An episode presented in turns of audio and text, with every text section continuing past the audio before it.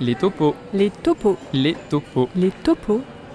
les topos, Par Merci Alfred. les topos, par Merci Alfred et American Express. Je sais pas si vous vous souvenez de Tom et Nico, les deux héros du test du marshmallow, le tout premier topo.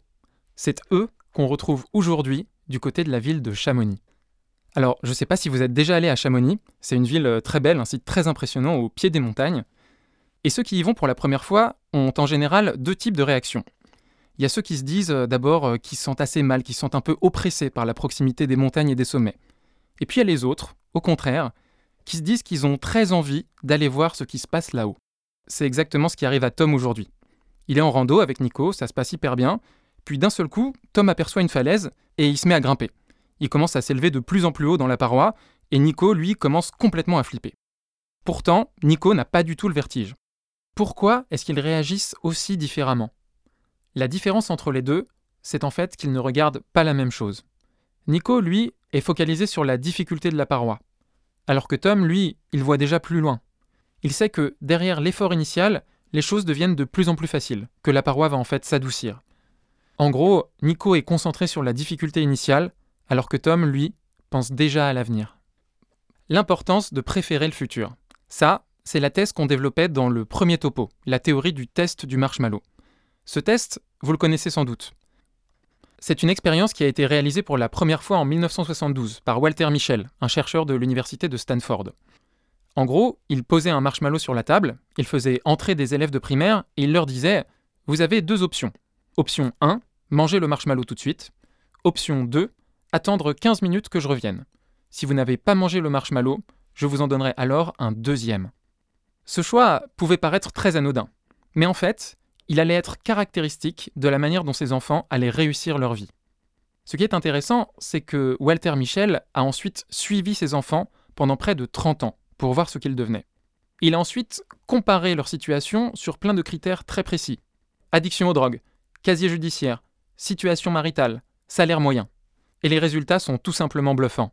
Ceux qui n'ont pas mangé le marshmallow sont plus riches, plus épanouis, socialement davantage intégrés et en meilleure santé. L'explication, selon Walter Michel, c'est que les enfants qui n'ont pas mangé le marshmallow ont une caractéristique bien particulière. Ils possèdent une sensibilité à la gratification différée. Ils sont capables de renoncer à un bénéfice présent en vue d'une récompense accrue dans le futur. C'est exactement le contraire du dicton français un tien vaut mieux que deux tu l'auras. Au contraire, quand on est sensible à la gratification différée, on pense que deux tu l'auras valent mieux qu'un tien. Ça, c'était la grande thèse du topo sur le marshmallow. Mais cette thèse, elle avait aussi un revers.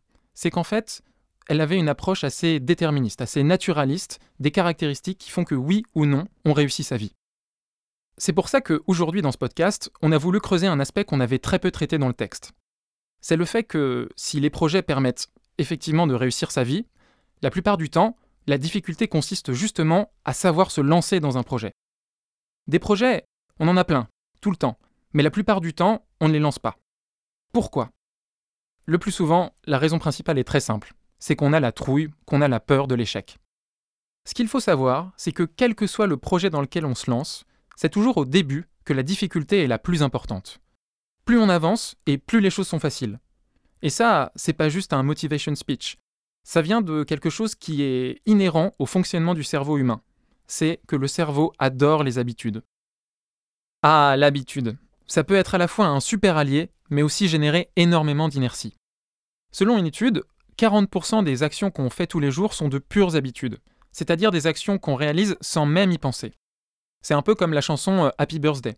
On la connaît tellement bien qu'on est capable de la chanter tout en montant sur un tabouret pour prendre une photo et en buvant une bière en même temps. On peut tout faire en faisant cette chanson. C'est à la fois la force et la faiblesse des habitudes. C'est très dur d'en changer, mais une fois qu'on en a acquis une nouvelle, c'est le meilleur moyen pour progresser vers un nouvel objectif.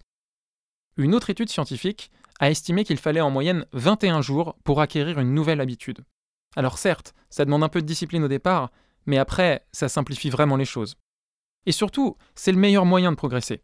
Bien sûr qu'un premier échec fait mal, mais ce qu'il faut savoir, c'est que le deuxième fera un peu moins mal, et le troisième fera encore moins mal que le deuxième. En gros, la difficulté est toujours décroissante. La conclusion du test du marshmallow, c'était que pour réussir sa vie, il faut préférer l'avenir. Mais finalement, pour préférer l'avenir, il n'y a pas grand-chose à faire. Tout ce qu'il faut faire, c'est un pas en avant. Alors je vous laisse sur cette question. Si vous aviez devant vous 21 jours pour acquérir une nouvelle habitude, ce serait laquelle?